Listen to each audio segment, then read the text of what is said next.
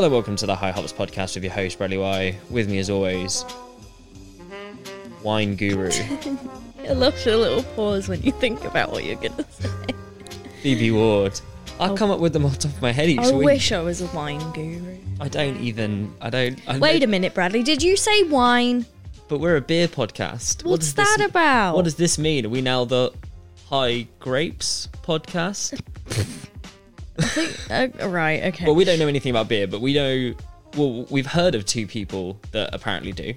yes. Phoebe, do- who are who are who are these two people? Uh, we spoke to Fitz and Zoe of Honky Tonk Wine Library. Yeah, so uh, we we had them on. They uh, they gave us two bottles of wine. We, in return, gave them a uh, kind of wine. Well, it was a beer made from wine grapes. Yeah, because we thought originally maybe just a beer, Mm. but then non-beer guru Bradley thought, well, wouldn't it be great if we could find something to? Pretty sure I came up with that actually.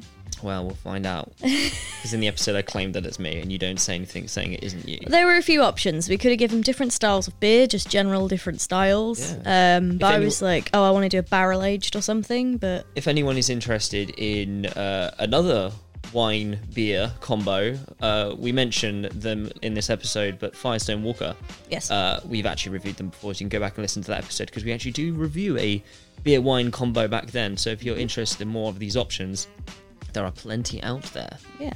In this episode, we'll be talking a little bit about kind of uh, we've heard of hop forward in uh, in beer, Yes. but we are going to be discussing about fruit forwards in wine, which is quite an interesting topic, and also uh, about the method of which uh, Fitz uses coffee and tea to decide whether someone, what kind of wine someone's going to like, and how that could. of knowing. So yeah, how what someone's gonna like if they don't know when they walk in. Same way that people it- do at beer. and how that maybe could translate into into beer in, in, into Phoebe's beer world.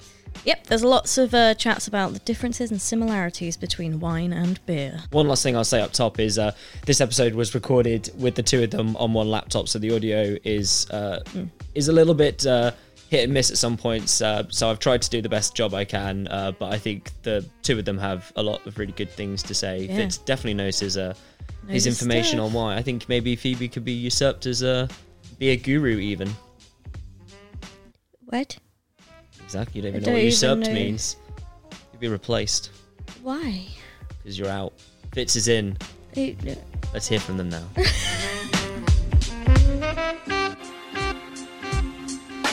Good. I'm um, Zoe, Zoe Brody, um, partner of Fitz. Wine is not my background at all. Hospitality is not my background. My background is probably just in admin, school education, and, and being a mum.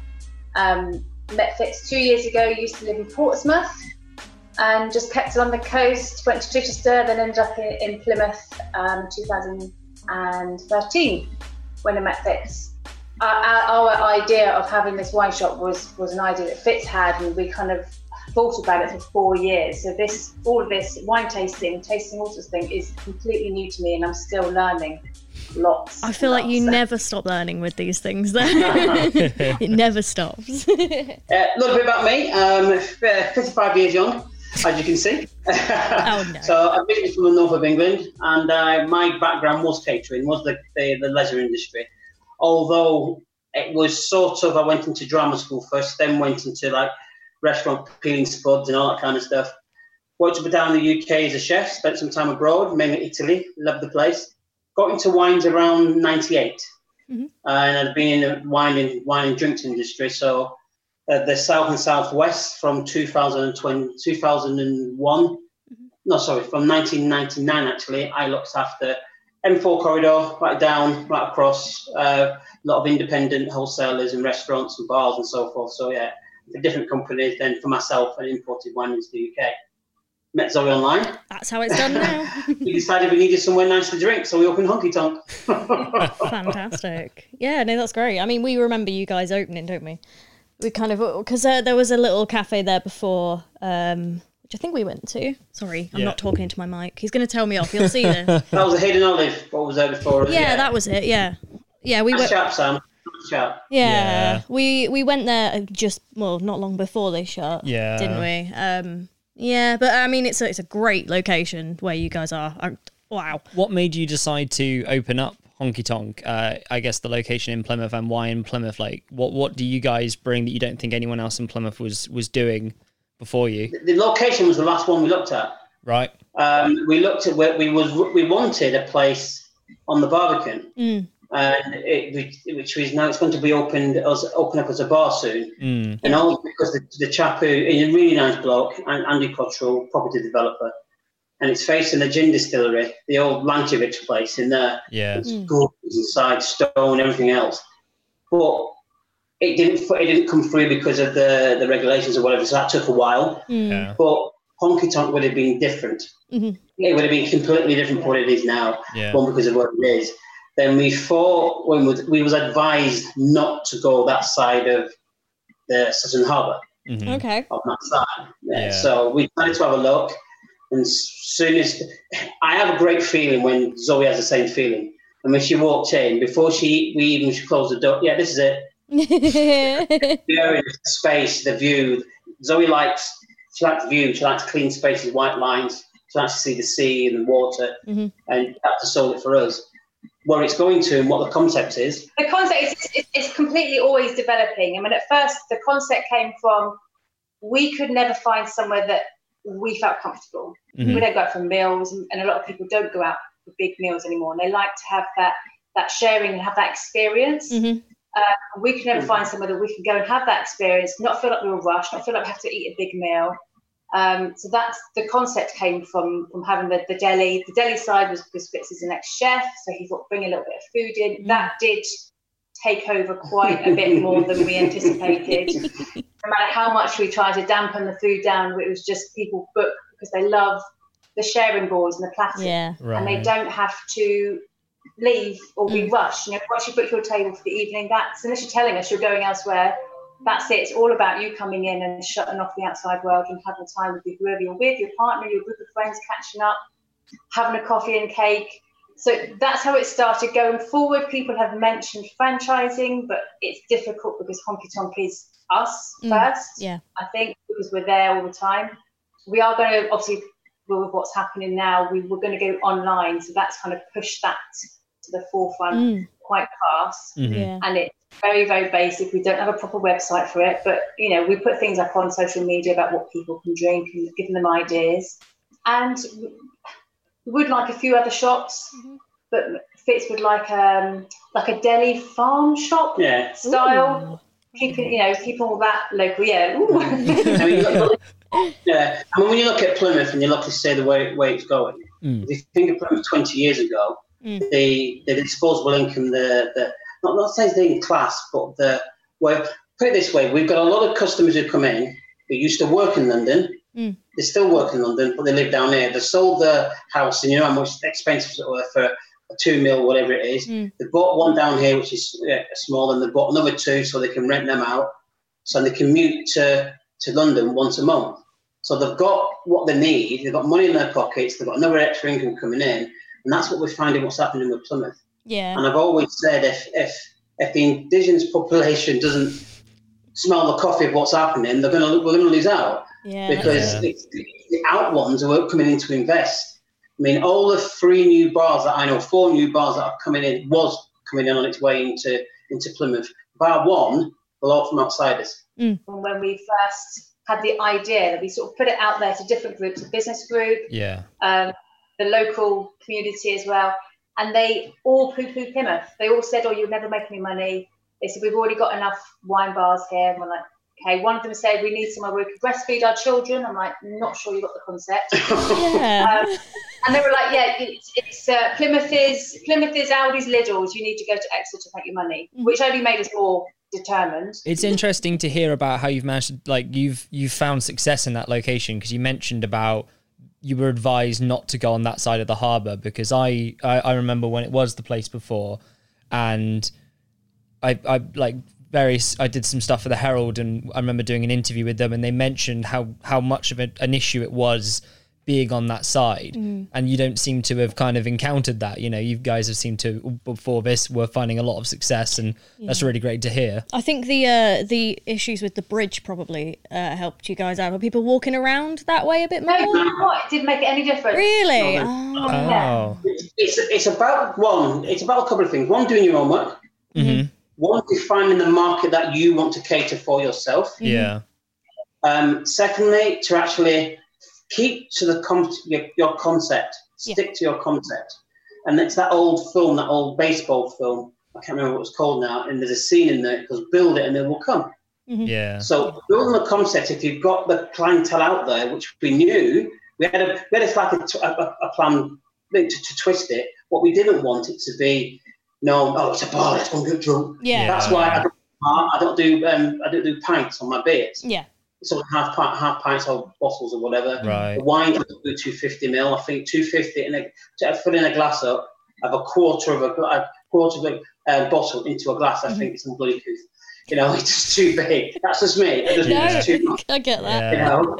So um, and I think it's it's it's a challenge to get people over to you, no matter where you are, because if you rely on footfall, Mhm. you can't control the clientele that comes in yeah, hmm if you rely on people as a destination, you'll have more of a chance of people either coming over to to see you Mhm. or they're going home. One way of coming to us rather than walking past. Oh, what's popping here? Yeah. yeah, But um, lunch times on a Saturday and a, a Sunday, it does get. We got a lot of walkers, but people are out walking there. You know, the, the walking. But yeah. the majority of our customers have come from word of mouth.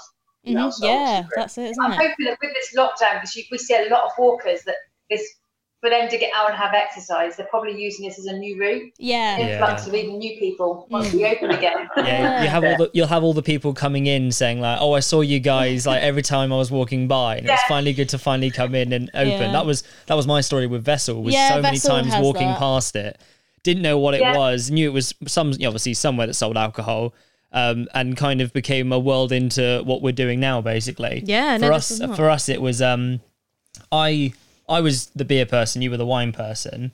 But it's weird how it switched over in terms of like you drank wine, as in like that Oh was yeah, our no, drink I, of I choice. Yeah, wine And- was and- primarily what I drank. And then I started going to Vessel and was like, hey, this is really good because you did drink beer. And then you got a job there and now you know way more than me. That's what's happened. I, I, you know, I've always wished the vessel was on the on Sutton. I know. yeah. Right, it'd be I just so think the style of it and what it is. I mean, I know it's all, all to do with, with cost to serve and everything. I just think you you do you do you're doing well now, but I think just on there just adds a little bit more to Sutton itself. Yeah, Yeah. definitely. And I think uh, people would. Uh, it'd be nice to kind of be outside as well. It'd be an opportunity to because there's not Yeah. really anywhere you can stand outside or sit outside. Yeah, really, you're just on the road. Yeah, they're like, I, I people ask if I say where I work. They're like, "Is there a beer garden?" I'm like, "No." oh,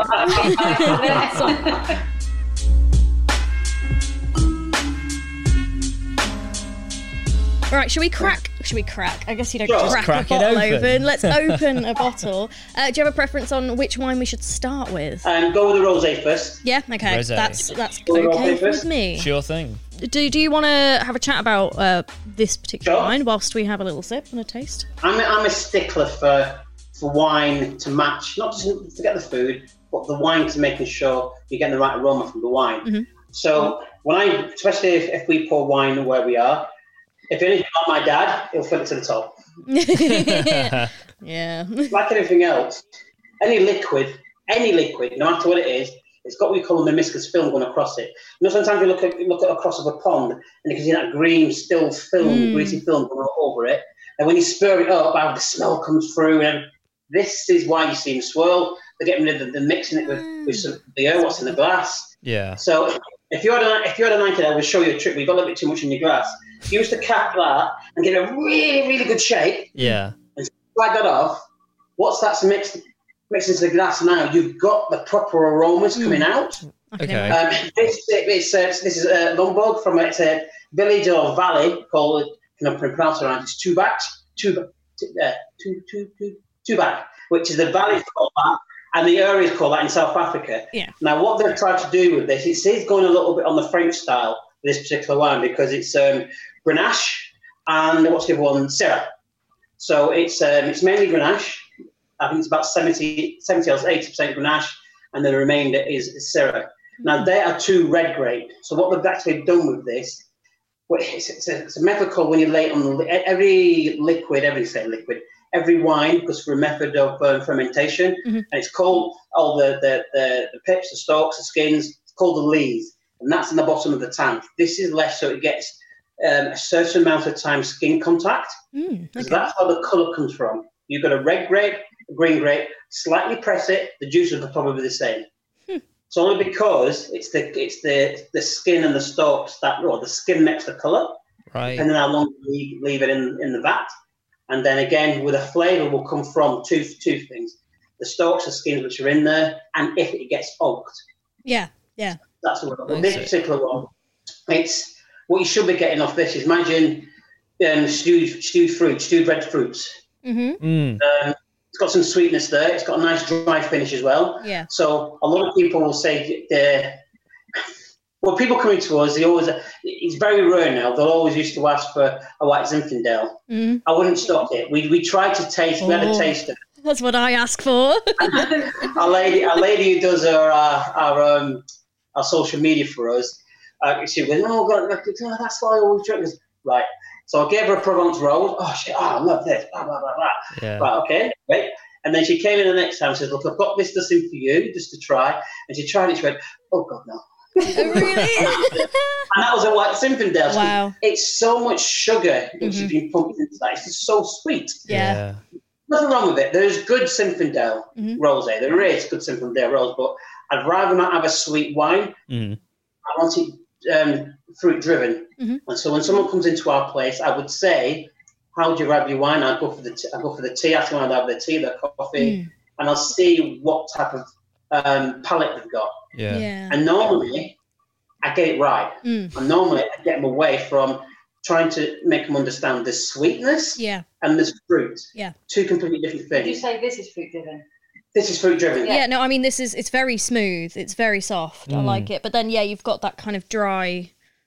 Not it's not a bite, but it's like a dry wave afterwards, which I quite Yeah, fine finish, which is nice. Yeah. I could I mean, it's only 12%, which is not bad. It's only 12% Yeah. ABV. So, Yeah. sorry, this is one of our new ones we're bringing on, so as well. So, it's just changing over a one. So, we've already brought this on in the last couple of weeks. So, Okay. Yeah, we sold a few bottles of it, which is great. we were we was we were having a discussion about um because we were thinking this being interesting kind of like time to learn some parallels kind of from what we know and what uh, the world of wine. And in beer obviously hops are used and you know for wine it's grapes. Are there so in the beer world there's a kind of There's a characteristic per certain hop. hops. Yeah, that So- you yeah, if you wanted to get a certain flavour or uh, things like you choose certain so hops. people might go for certain beer because they know oh it's got that certain hop in it like Yeah. Simcoe or something people have a favourite hop. does that exist in the wine world? Like, will people eye up something because it has a certain grape sort of strain in Yes. it? Yes. What you tend to find is that, um, if you just go a little back, give me a few minutes, is that we was, we still are, the bastardized world of the wine world, Mm. uh, the country itself. Mm. One of the reasons is because we never used to make wine as good as we're doing now. And prior to that, you go to any other country, any other country apart from the UK, what you will find is that what comes first is their indigenous indigenous grapes or their country wines. Yeah. You go to Italy, Spain, Germany, France, look at their wine list. 99.9% of that wine list will from their country first. Yeah. If you come to the UK, it's everyone and his dog in there. Yeah. You know, so and that's because we wasn't very good at making wine. Mhm. Now we are, Yeah. and we wasn't very good at pronouncing wine. Yeah. Now we are, Mm. because when you think going back through the eighties, to, to, to, to, it's far too long for you guys. through the eighties, through the nineties, it's people ask people ask by grape, and Mhm. sometimes they still do. Right. They'll come in, can I have a Chardonnay? Yeah. Can I have a Sauvignon Blanc? Can I have a Malbec? Mhm. Until you throw spanners in the work, like we do, Mm. we know someone's going to come after a Sauvignon Blanc. Is that a Chilean or a New Zealand madam? Mm. Right. Yeah. Yeah. Because there is a difference. Yeah. There's a difference. For instance, let's say, for instance, this this my, our table in here, all this this room here, it's all um, Sauvignon Blanc. Mhm. Sauvignon Blanc in that corner, that corner, and these four corners will taste completely different. Yeah. It's the blending process. Yeah. So if you said to somebody, I want a Merlot, Mhm. majority of the people will shout Chile because it's popular to get Merlot from Chile. There's something about about polyphenols in red wine and people thinking, oh, Chile, oh, no, because the doctor said, I saw this report, it's got to be Merlot, blah, blah, blah. anyway, some of it's true. Red wine, red wine is a little bit better for you than, than, than, than white wine.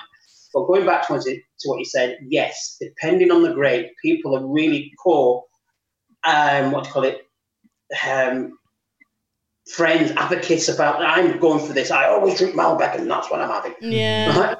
okay. and it's a bit like, it's a bit like, I, I wasn't anti Pinot Grigio. It's just, uh, such a snob. I just didn't want there is no Pinot Grigio and there's not. I just didn't want to put it on, but now oh, I put it on. You know, so I started putting Pinot. Well, only just. It's all just coming in now. Just bought a new bottle. It and it looks posh as well. You've got to do it your way. On our um, wine list, we have we have different grapes, and so if people can say, "Or I normally have a Malbec," but what else do you recommend? Mm. Um, and we'll we'll chuck a few others. And we'll what I do when I have a tasting, if I, I say, right, so if you normally go for a Malbec, um, I'll run to Fitz and say, what other wines go really well? and I'll get like, three or four glasses, just a little taster, but I won't mark any of them, and I'll just make sure I know which glass is which, and just let them give them ten minutes and taste, and then right, I'll go back. Which one? What was your first, you know, initial? Because some people who taste a wine and they, they know instantly, oh, that's not for me. Mm. Then others, it takes a bit more, a few more taste to go through them. yeah. Um, I quite like the idea that people come in and are more experimental hmm with our wines. And we've got Yeah. probably when we go back, we'll have about thirty wines by the glass awesome. Wow. that people can try. Yeah, nice. Nice for, for people to try something something a bit different other than the, the normal. Yeah, well, I, I can totally relate to that. We get people in beer that are I drink proper bitter. I I drink um, pale ale. That's all I drink, and that's cool. Um, usually we get a lot of people that come in. They go, I don't I don't really know what I like. Um, Sam has categorized like the fridges. So we've got three fridges, and um, kind of roughly the first fridge is the hoppy fridge. So you got your pales, your IPAs. Um, there's lagers at the bottom, and then in the second fridge, it's a darker fridge. So you got your stouts, your porters. Um, you'll probably have some uh, Belgians at the bottom and some barrel aged things like that. And then the final fridge is fruities and sours and more Belgian as well. So I kind that's kind of how we categorize it. So when people come in, I'm like, oh, what do you what do you usually go for? Yeah. And then I can kind of go, okay, which fridge am I going to go to? And it's it's that same thing as well when they come in and they go, "Oh, I drink Stella or I drink um, Punk. Punk IPA and things." Yeah, they'll- And oh, it's the they'll give same me a kind- brand. It's the same reaction of like for you, it's like the grape stra- uh, strain, Mm. but like for us, it's well for you, I guess, it's like the. Oh no, that's the really common one. Like I'll give you something similar, Mm. but it's Yeah. done way better and it's way more authentic. Yeah. Um, like you, you guys, you guys were saying with this this drink that you know this is a more natural version. This is you know it's led with the fruit rather than just injecting Yeah. flavors or injecting sweetness into it. And beers are very similar. Like Mm-hmm. the the sort of mass produced ones, a lot of the time the flavor can be artificially made to get to where it is, whereas a lot of more craft breweries, that process is way more experimental. So they're never able to give you the same beer over and over again. Correct me Mm-hmm. yeah. if I'm wrong here. Yeah, no, no, no, sure. But like what you get as a result feels way more authentic and way more natural. And you compare like a an artificial, a barrel aging, for example, like you compare a a stout, which will be like a, eleven percent and things, and they'll be like uh, we've mentioned it multiple times on our uh, in the podcast, but like a, a tiramisu stout, and literally tastes like a tiramisu. But Oh, I, I could love, love stout. right, and it, it's So it's good. be one of we, we we grew to love it, but it's become I one of our solid. drinker from Alright, day well, one. okay, well, I grew to love it, but become a firm stout drinker. So good. Um, but you compare a.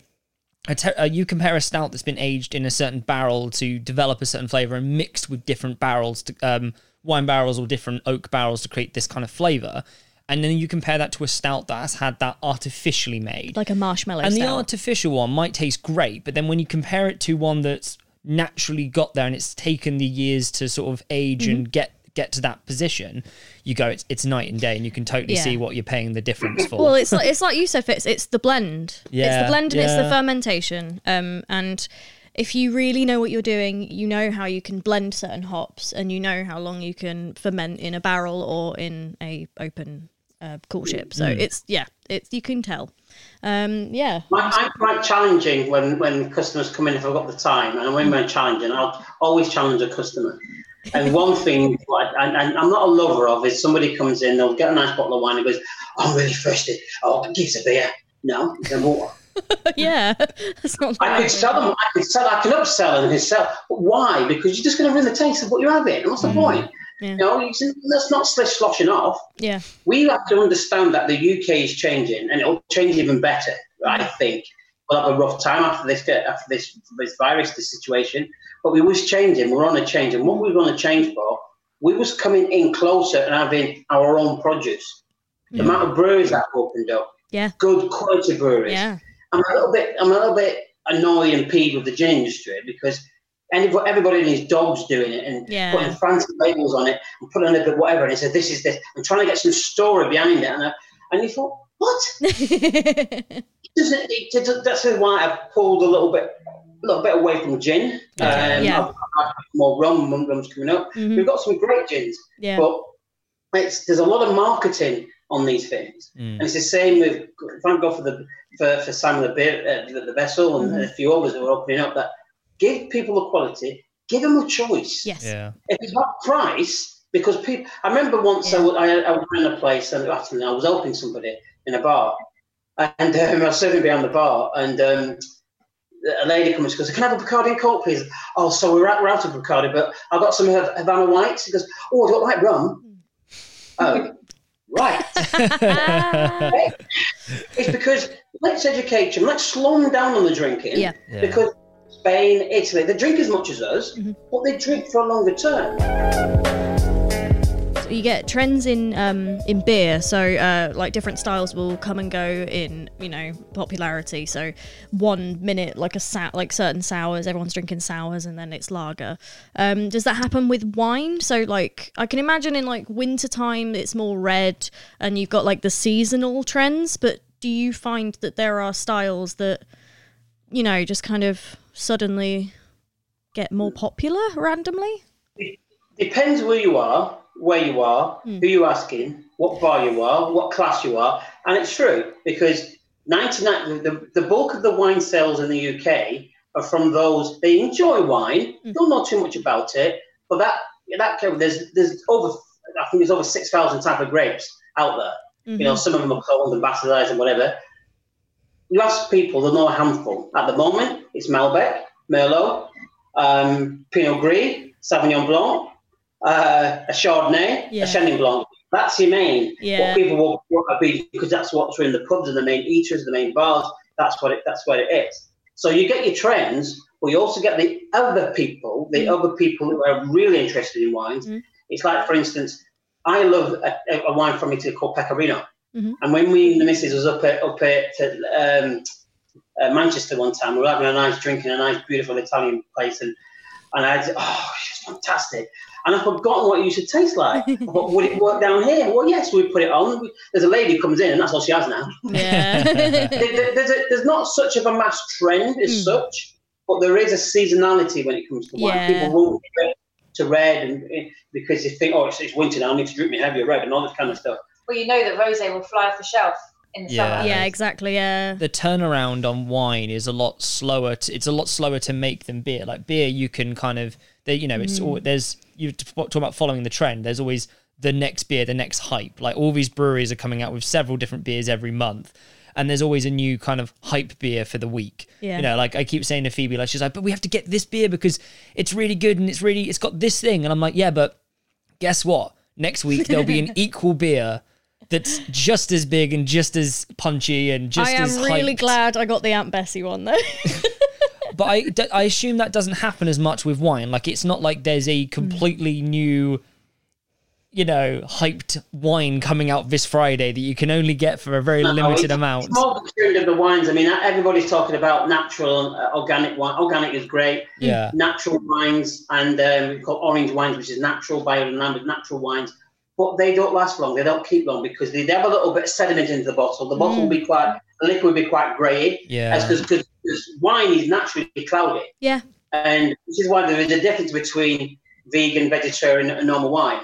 And it's Yeah. because the process that they make to, to refine it, they'll use animal products. Yeah. Animal products will go through, whether it will be um, carcass skin, guts, or whatever, egg, egg whiting, all that kind of stuff that Mhm. we use to clear the wine. Right. And whether you leave wine and let it do it naturally, process is just a little bit longer, that's all. Give Mm. another six weeks, whatever, for the wine to clear. Sediment will drop at the bottom and they'll clear that. Champagne, that's what they do with champagne. When you think about um, ch- ch- champagne, majority of the, the leading, one of the leading wines in champagne is a red wine, Mm. which is Pinot Noir. You'll find a lot that in, in, in, in champagne. Mhm. And when they, when they, how they do with their just kind of what they do to get rid of the champagne, it's naturally made fermented, so you can. Na- that's where the fizz comes from. They don't put anything in there. Mm. So when it's as the, the older method, I think they still do it.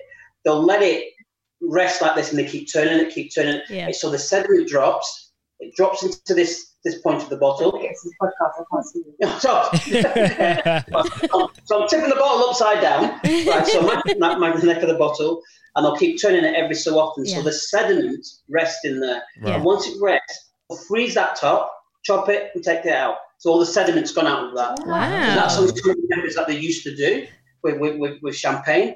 Um, So they get rid of the so- yeast in champagne because I know we the yeast the champagne yeast is used in quite a few beers, but they just they just leave it in. They just kind of let it stick around. But yeah, no, very very similar.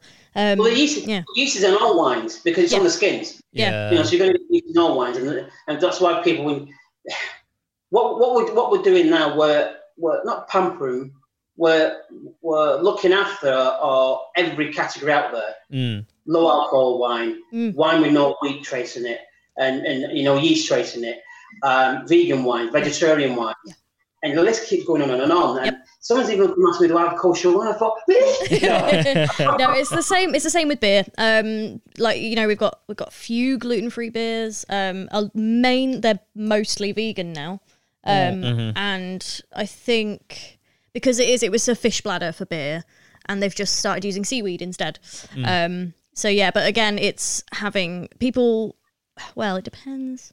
It depends on what kind of beer you go for, but you get customers that are like, I want clean beer. They will not have a hazy beer. They think it's gross. Uh, that little bit of yeast at the bottom, they're just Yeah. like, what is that? I don't want it.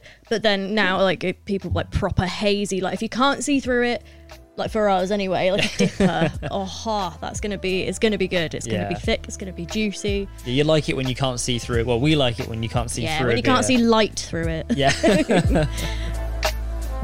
I wanted to. I don't know if you mentioned, but did you want to say why exactly? Why? Why did you? Why were these two the ones you picked out? Yeah. One, they're new. Mhm. Two, I think on this on this on this one, it's a Kalfu Chardonnay. I think Chardonnay's coming back, uh, and actually it is. And I think Chardonnay had a, such a bad name, and why? Because 80s, 90s, Chardonnay started getting popular and popular and popular. It's one of the grapes that we could pronounce as, as, as English English drinkers because the majority of the wines at that time was French. Mm-hmm. So we can speak French, most of us. We can pronounce the grapes in French. But everyone started cutting on about putting the grape on the, the label in a language that you can speak it. Then after you get used to it. Now Chardonnay itself, the, one of the biggest successes of Chardonnay and, and was it was um, Australia. Mm. And all of a sudden, they do was just everywhere. And there, was- it was it's, we called it a tea bag effect. Imagine a big vat Yeah. and to get that little bit of oak, they had oak chip, like a tea bag, and waved it through the vat of wine. Kept it in that. Rather than, rather than going into oak barrels and maturing, because they wanted it to be oak in quick, get out in the bottle, let's sell it. Yeah. But now, the oak in a lot of wine is a little bit more subtle. Yeah. In this one, none whatsoever. Steel vat, uh, no, it's uh, Kalfu. Kalfu means blue. And this is from, um, uh, like I said, from Chile, just outside um, uh, what's the third one? So you've got Casablanca and Cal, um, Calgay Mhm. Valley. Yep. So in them valley, you know, the, the valley, there's three main where the grapes come from, three main areas. So it's a little bit like a cooperative. Mm. But this Kalfu is absolutely, Kalfu Mull is absolutely a really fruit-driven, no oak, no nothing, inoffensive Chardonnay. But it packs a punch because it's still 12.5%. Mm. Yeah. So in this type of weather, and the weathers that we've been having, sun, this is fantastic. It really, really is. We, we tried it a while ago, but it missed going on our list, so I, I came back to it. Right. Um, we tried it when we first opened, and the, the supplier themselves who brings it over for us, and we decided to come back for it. So you're going to get this completely different taste of what you've just been drinking. Yeah. This is it. This is think pineapple. You know, I mean, I'm, I'm I'm smelling it, and it just smell wise completely different than the last thing. It's got like a kind of um not oaky, but it's got like a kind of wooden Yeah, oak. Well, the oak But it's was the bringing thing out that the came to me. That was the thing. First Maybe thing it's I because smelled. uh, Fitz was saying it because we Saying do it, that a right? lot. But it does smell really sweet, and I think with with beer when it's been barrel aged, it Mm. that kind of brings out the sweetness. But I don't know. I don't know. Let me try it. a lot of wine now is it's subtle with oak. yeah. You know, it might have um, a percentage has been oak, but the, the, what what they're doing now, a lot of them, they're having the same grape, same pr- producing at the same same same same um, uh, vineyard, and Yeah. what they will do is have a proportion of twenty percent of it in oak, Mhm. then they'll blend it again, Yes. so the oak is not too strong. yeah. This to me is very much a food wine as well. Really, really nice wine. Um, and it just sits in our portfolio quite well because people want that fruit driven, bit more high concentrated, fruit driven type, type of Mm. wine. Mm. But you can feel the alcohol more in this for some reason hmm. because you've I gone up think- a point. You can. It's e- yeah. It's only 0.5, but percentage wise, it genuinely tastes like there's a massive difference Yeah, between it the two of them. Like if you hmm. gave that other one to someone, I think they'd say. I mean, I would say that it tastes really like doesn't taste doesn't taste alcoholic almost really. And then this one, there is that. It does feel like there is a bump. It's got a heavier body. I Mm. feel. Yeah. Um. Yeah. It's. I could. It, well, What, you, yeah. what you've got to understand as well with, with wine and with everything, it's it's really about you. This, Yeah. this is, wine is the one category when somebody walks into a place, some people are still scared of it. yeah. Yeah. No. Yeah. Some We get scared same. of it. And Oh, I don't know what I really like. I don't. Oh, I don't know anything about wine. I says, I don't want you to know anything about wine. This is what I'm here for. Yeah. I want you to know your own taste buds. Yeah. so uh, to me, I'll ask them how they drink the coffee and so forth. I've got time, and then I'll try and match the taste buds with the wine Yeah. and the, what Yeah. I'm for. I can totally relate to that. Yeah. Um, I think I, I did actually listen. You've got you've got your own podcast, and I did listen, and you mentioned the tea and coffee thing, and I was like, I'm gonna use that. I was like, like that's a really good way. Per- Yeah. It's perfect for any alcoholic drink. Yeah, drink. it is. You've got to think about it and let's run through again, especially especially if you're red or white. When you think red, red wines, Mm. masses of tannin. Do you think, oh, you know, that, so if somebody didn't like all that and they put sugar in their, Yep. their tea and they're putting milk in their, sorry, sugar in the milk, into, Yeah. milk into it, they're suppressing them tannins. That to me says, Yeah. you're probably not a Guinness drinker. Mm. You know, Yeah. Yeah. Guinness, tannins is one of that dryness in the mouth, isn't Yeah. it? So you probably want to go that way. You probably will. You probably go for a, a probably a, a, a lighter English stout, which is a little bit more smoother, more rounded, more. Uh, there is some there is some honey fruits coming through Yep. in it. Things like that, or a lighter ale. Mhm. And it's the same with somebody on white white wines. Yeah. If somebody likes it strong, they like their tea strong, like this strong.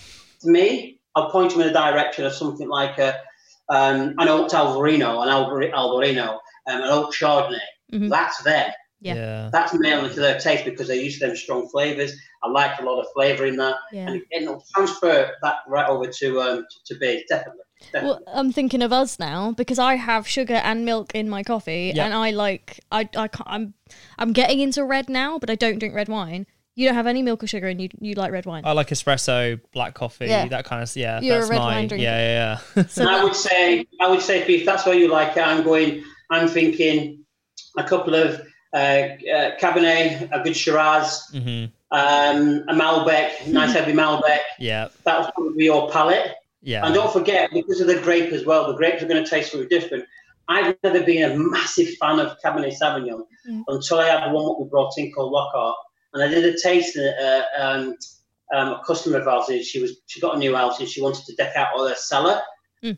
So I went down and we did a tasting, uh, Zoe and I, and we're tasting this uh, Lockhart Cabernet Cabernet um, Cabernet Sauvignon, which is a red, and I'm tasting it myself, and I thought, shit, I'm driving. This is really nice just you see, what sometimes you've got to be careful with, especially red wine. When you taste it, and if you feel that, oh, this is gosh, this is quite sweet, quite fruit driven. just turn the label around and look at the back. People Yeah. are talking about 14, 50% ABV. Ooh. People mistaken sweetness, so they think it's sugar, but it's not. It's alcohol. Yeah. Yeah. You concentrated more. It's That's it, alcohol. yeah. So it's really quite it's it's strong, strong wine. So yeah. If you're like an espresso and, and like the tannins, Mm. and is almost the opposite, Mm. how, are your beers very, very different to how? So, but the thing is, surprisingly, I can enjoy a lager more than you. you yeah you but like they're lagers. quite light, and I mean, I've got I've got a sweet tooth, so uh, milk stouts and like, yeah, tiramisu stouts, things like that. I just I love them. See, but I don't like them. You like anything that's really sweet with the beers. I don't like really bitter. So any beer with grapefruit in, I really struggle. yeah. Um, it's Right. that that bitterness. I'm not really But into I'll the like bitter. I'll I don't mind. I mean, there's, if it's it? really bitter, then I usually don't like it. But I don't mind. Like you, we had a beer this week, and you were like, "Oh, it's verging on too bitter for me." Is that and the I one you thought, bought from the Clairvoyance? One? Uh, well, that one was very bitter. that was very bitter. But one of the ones we did on Saturday, you said, "Oh, this is a bit too bitter," and I Uh, was thinking, yeah. "I can't taste any bitterness in this at all. Like this is fine to me." I also can't really do like I can't really do sour either. Like I'm, I'm trying real hard, Sam. I'm trying really hard. Um, but sour sour beer is just you yeah, you, you Yeah, struggle got- with It's sour. got a smell to it as well, isn't it? yeah, it's, Sour it's beer. funky. It's funky. It was yeah. It's the way it's made as well. It's uh wild. it's kind of yeah. It's interesting, and I just I try the ones I like are the very very gentle sours, like Yeah. yeah so the ones that have probably got loads of sugar in so yeah no it's it's interesting but i think because we we tend to just try everything don't we We'll give it a go because I mean that was how I got into stouts. Like I didn't like stouts for the longest time, and now I think I, I can't imagine not being able to drink them. i so love stout when even you know even lagers and and and sours, they're not my two go to things, but Hmm. I will give them a go because I always think, well, maybe there will be that that that sour for me that suddenly makes me go, oh, this is this is you know this has Hmm. Yeah. changed everything. but then you've also got like the smoky ones and i really like a smoky lager Yeah. Like the we've got a beer it's a it's a marzen and it's like a proper belgian marzen and it lit- i don't like sausages but this beer tastes like a proper german sausage and it is the best thing ever. It is one of my favorite beers by far and yeah it's it's amazing I was going to say, mind blowing Speaking of food, though, um, yes. if you Good were pairing these two with food, what would you um, what would you serve them with? Like, what would be your what would be the food that you'd uh, recommend for someone having these two at the moment? Again, again, it is really about your taste. Yeah, It's really about you as an individual. We can give you guidelines of what to go for, but it's really about your taste. With the rosé, think something like think salmon. Great with salmon. Great with a nice grilled salmon. Um, or even smoked salmon. It's got enough acidity there to attack that. Yeah. Nice cream sauce. Great with a light pasta dish as well. With the the coffee, the, the coffee, what you're drinking now. Think again the same same levels on that Okay. because it's richer, a little bit higher in alcohol. Your sauces could be a little bit stronger as well. Mm. Um, it will go well with some medium to light spiced foods. okay. Because Like nice beauty board, Yeah, so, yeah, some nice, yeah, yeah. salamis and Oh, Ah, you're, okay. you're down for that I'm in. I'm in. Yeah. I like salami and that kind of stuff. What I, what I, what I, not despise. I, I, I'm not a lover of in the wine world. One is the snobbery around it, Yeah. not as much as it was it used to be. And two, when you when you're describing the wine, it's like you've got plums in your mouth when you're talking. So you can see them writing it. Yeah. So you can see someone really thinking hard writing this wine, so it sounds Jilly Gooldenish and not what in heavens of Lachlan and all the. you know? you've never been there, you, you can't see it. No. To me, give to me probably give the region because people travel. That's what you need to give. Mm. Then give your own personal view if Yeah. you can. That's why some of the ones on our wine list I try to give if I've tasted it or customers taste it or on personal view. It's like our um, one of our cheeses, Délice de Bourgogne. Zoe just it's, it's like candy floss. So loads of it. you know, people look around, so loads of it. it is a nice cheese though. yeah we, we love our cheese melts as soon as you put it in your mouth. The middle is melts away, and then you're left with this cream on the outside. Oh, it's It's a Fre- it's a French raw caramel. It's fantastic. oh French cheese, really, really nice. Yeah, yeah. dang now i want cheese we we do like our cheese as well Cool. Should we move on to our last uh, our beer? I want the surprise for you guys for today. You know, you have to do one or two things. Mm-hmm. When, when you drink this, can, you're gonna have this beer, and I'll let you explain it. It's conditioning your mouth because you're gonna Yes. it's gonna smack it in the face Yeah. because you just have two two wines. Yeah. Yeah, right. So the first one you're gonna think, ooh, ooh, ooh, or a glass of water, either. You guys, are, you guys are going to see the glasses we've got for this beer, by the way, and be like, "Wait, why have they got? Why are they now getting out the nice wine glasses? we need to talk about some glassware. First taste. That's almost like a cider. Really? This is great with food. Oh, This is a, this is. A, I'm not a beer drinker, but this is like a summer barbecue. I could happily There you go. drink this. So this is a Cantillon, and I can't pronounce it. This is this is basically throughout our podcast me trying to say words I cannot pronounce. Uh, I'm gonna say Vigneronne. Vigneronne. Vigneronne. Thank you. Um, so it's the grapes that is obviously the Vigneronne. Um, and but it's a lambic style, so it's uh, spontaneously and wild fermented. So it's in an open um, container, usually steel, but I don't know what they do there. I like this. So uh, Sam has given me. He gave me a massive paragraph as with a with a photo, which I imagine he got from Google, um, of uh, some. So he reckons that. Well, no, he doesn't reckon. They reckon that this is uh, goes back as far as Romans. This style. Um, so uh, in some artwork. Oh, very nice, very nice pop. We could have got that on the mic. I know it's fine. Continue with your. Uh... honestly. Um, so, in some Renaissance, Renaissance period artwork of uh, Central Europe, you can see crowds of people drinking th- like lambics instead of wines. Um, so, yeah, the, I think I don't know if that's something to do with the accessibility or whatnot. So you two haven't tried this. We haven't tried it yet. No. Um, Well, this is that sour. That this is that sour pop you're talking about. Here we go. So this is very much food. You need this is great food. smell it, Bradley. Smell it. Ooh. I don't know. it smells quite sweet to me. Let's have a go. Remember, first taste condition. It's going to be sharp. See, that's all right. I've had some really crazy sours that really punch you in the face. Yeah, But this is soft. because we thought it'd be interesting to try and find something that's a crossover from what you guys like. Mm. Because there are there's a there's actually a brewery in America uh, called Firestone Walker.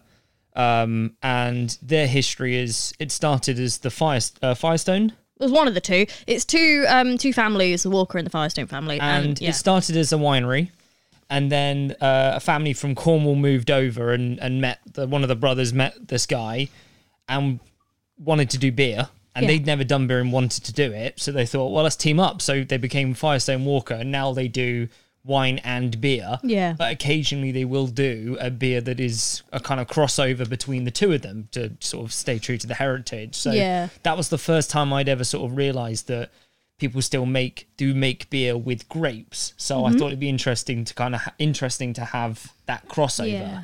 So there were three that I could choose from. I was I wanted it to be um something we could kind of mm, connect with in a way. So there I was thinking uh you know there's champagne yeast, maybe we could get a beer that has champagne yeast. Mm. Um and then Sam brought this one up and it's got it's got wine grapes in it. So I was like, um, I, th- I think this was probably the best uh, best one to go for. There's loads of like beers that are. Um, it, it would have been really cool if we could have done a few different styles. Maybe we can do it in the future. But like stouts that are in different um, wine barrels. So you've got like oak and all sorts of things. Yeah. Um, but yeah, I'd quite like to do that because and I know nothing about beer, Mm. but I, I imagine I would be a more stout person because I, according to Fitz's tea and coffee analogy, I shouldn't like Guinness, Mm. but I do. Yeah. So I'm okay. trying See- darker. I didn't drink Guinness until after I started working at Vessel. I, I didn't try it, and since I've had stouts from well, wherever, um, I Guinness has zero flavour for me now.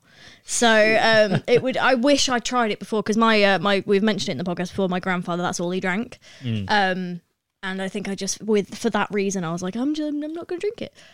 But yeah, it's it's really good to cook with. I've made like um stews and stuff with, With Guinness, Guinness, in. yeah. Um, but yes, the stouts I have now they're usually like thick and sticky and not Guinness. So Phoebe, do you want to talk about what this Yeah, glass I'm is? interested. Yeah, Ah. why we've suddenly cracked out the wine glasses for the last one. already wine glass. Yeah. So um, these are tekus, and you tend to serve um, well, you serve stronger beers in. So you'd have like a stout in here, um, sour beers, and yeah, generally lambics and things like that get served in tekus. So they're kind of the fancier wine glass of the beer world, and um, I'm really strict with tekus, as my customers will tell you, because I'll I'll pour out one of their beers that's really, really hoppy, but just so happens to be strong into just a normal half pint, and they'll be like, I want a teku because they're just so fancy.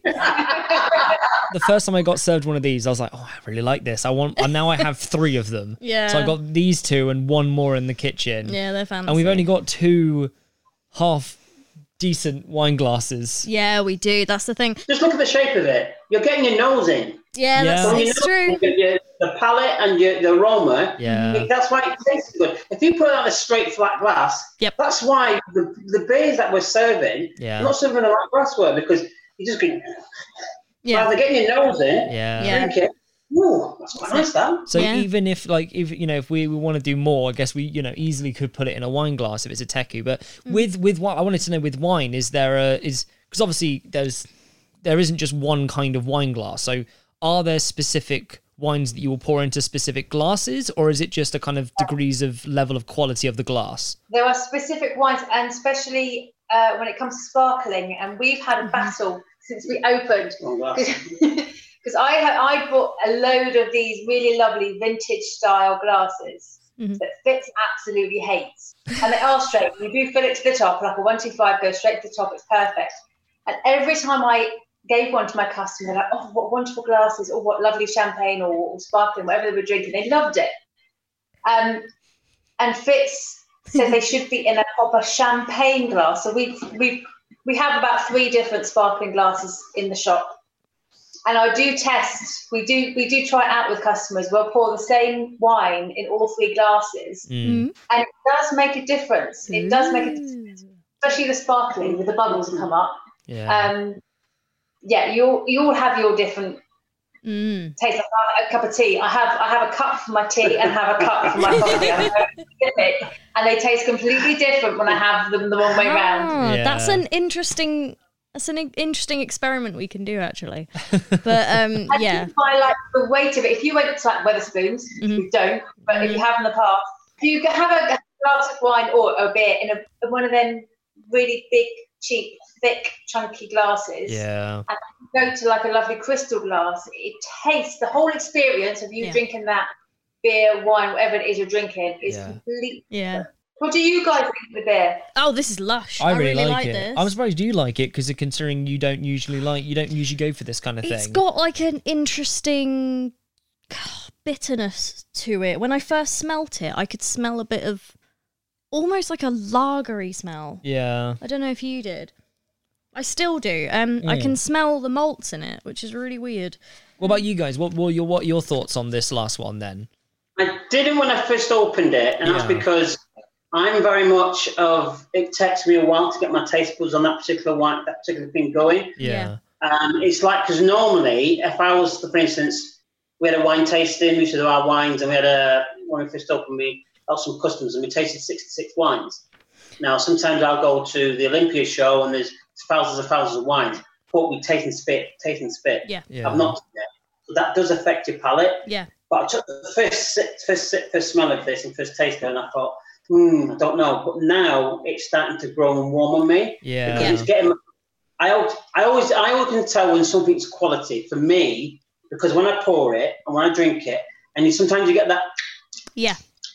Here, Mhm. you're drinking some pretty good stuff. Yeah. As far as I'm concerned, because it's getting the every senses, the most the most uh, what to call it um, sensitive organ in your mouth your it, sorry in your body is your tongue Yeah. you could sweetness acidity alcohol dryness uh, tannins it's just complex this to me i quite like it i think if we pushed it we could probably do a couple of bottles of this I Yeah. reckon. Yeah, I reckon It's, so. see, it- it's interesting you talk about that with sours because I always feel like that every time I have a sour, there's that initial kind lingers. of shock, no, no, that initial shock of like every every time at the moment Oh, yeah. anyway of oh I don't know if I'm gonna like this, and then after a few sips you sort of kind of come to it and you go actually, and it, you're right, it is because it's such a shock to the system. For me, it's such a shock to the system straight off the bat. and then you kind of you have a few sips and you go, actually, this has been quite nice. And Mm. I think you a lot of the time are still having that shock to the system every time. Yeah. and Well- I'm still in, and I do do enjoy it. Sorry, what was that? It's like jumping into that into the sea. Yeah, it is. Yeah, y- exactly. You it and it's it's good. You can relax in it. Yeah, That's a really good way of thinking about it. This for me, this is this is barbecue weather. Yeah. This Yeah. is good strong meats because you've got bags of acidity, acidity in there. yeah. You've got that tangy sweetness, that tangy sourness as well. Mm. This to me is great with a good barbecue. Oh, Yeah. bloody good roast. Do you imagine that crispiness of a, on a beef? Yeah. Yeah. That crispiness of a dried bit on the meat of the roast. This matched with that.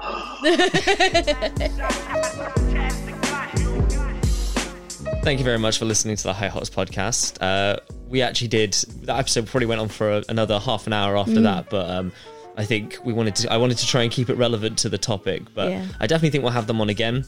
For sure. Uh, because they had a very lot of in like Fitz Fitz specifically had a lot of interesting things to say. Too much for one episode of this, so we definitely want to have him back on to tap into that uh, uh, mind as well. Yeah. Um, we asked him uh, where people can go to support him, and he had this to say. First, first and foremost, I want everyone who's listening to listen to this, wherever it is in the country, support your local local businesses. From your greengrocers that are still open to your beer mm. people to your in, independent, that they're the backbone of, of the UK economy. Mm-hmm. Not your big nationals, it's your smaller guys like us. Secondly, to find Honky Tonk Wine Library. Yes, we you can find us online as well. So just Google Honky Tonk. It'll have a wrapper of things on there from a couple of reviews from our from our uh, Facebook page. You'll find on there as well. And if you can find our website, honkytonkwinelibrary.com, in there there's shop, and then we'll do some home deliveries. We're just about to open the portal, so we'll we'll deliver around the country. Ooh. So that'll be um, we're just getting that sorted, so we deliver around the country, and we're quite open with ideas of people looking for things. So if you're looking for a particular wine, or even a particular beer or whatever, or a spirit, we'll try and find it because with my background and career, I can try and source it from someone. If it, it may not be the right one, that brand, because it's only to one distributor, and he then have things like some things like Sam brings in. I might not be able to get it, but if I go to Sam and buy it, some off him and put it on my shelves, that's great. Mm. So yeah, I would just, just finish off on that. Honky Tonk, we're here. We're going to be here for a long time. We're, we're pushing to making sure we reopen as smoothly as possible. You'll find us online and keep supporting. So thank you, and thank you guys as well. Yeah, It's been thank actually you. really, really thank you for, for, for for doing this. We do our own podcast, so it'll be nice to when we're back up and running again. You must come come, come on as well. And I think it would be really cool to uh, uh, go onto a different podcast for once because I'm so used to setting up my own podcast. so It'd be nice to just be the guest on someone else's. So I'm very looking forward to that. But no, thank you very much for the both of them for coming on. We, re- we had a really good time uh, drinking and we drunk all of that alcohol very quickly after. It was, when we those wines that. were really nice. Yes, I. Uh, it was. It was the first time since maybe Sharpham, because when, when we speak about it in the episode about how like the difference in kind of the quality of the wine, and immediately out the gate you could you could go, wow, this is this, Mm. these two were very special. Yeah, in the same way that you know we would spend a little extra on beer because it's the quality. It, same goes for wine, Mm. Yeah. you know, and yeah, support your I always independence. I always used to think it was like diminishing returns, like after after like five ten pounds, are you really getting that much more for a more expensive bottle of wine? But it definitely opened my eyes to what wine can be like. Yeah. And if you are speaking to someone who knows what they're doing, it can be a completely different world, the same way craft beer was for us. Thank you very much for listening. You can find us on Instagram, Yep. Twitter, and Facebook. Yep. You can follow us on all good podcasting apps. We have had another rating from iTunes. I don't know who from, but thank you. but if you could rate us on your podcast of choice, that'd be fantastic. It does well for us. Uh, we'll be back again next week with the Craft Beer Channel. Yeah. Yeah, Are we not going to do a beer in between? we'll do a beer afterwards. Okay. I mean, unless you, do you want? No? I don't mind. I don't mind. Craft beer channel will be fun. Okay, we're doing Craft Beer Channel next week. Uh, Exciting. so stay tuned for that. Uh, you can follow Phoebe on Untappd. Yes. And you can email us at hellohihops at gmail.com for any recommendations. Yep, tell your friends. Thank you very much for listening. Bye.